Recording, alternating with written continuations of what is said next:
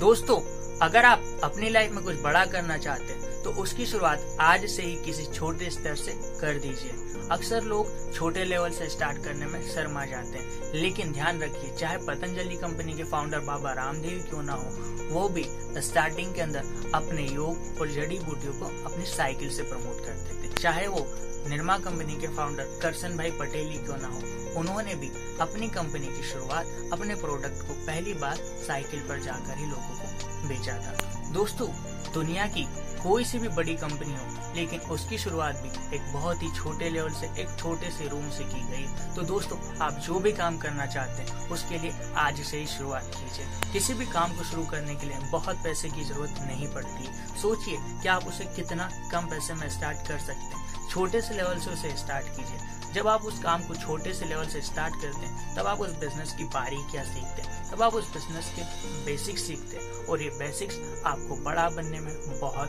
बहुत हेल्प करेंगे। मत शर्माइए कि लोग क्या कहेंगे और आज ही उस काम की शुरुआत कीजिए।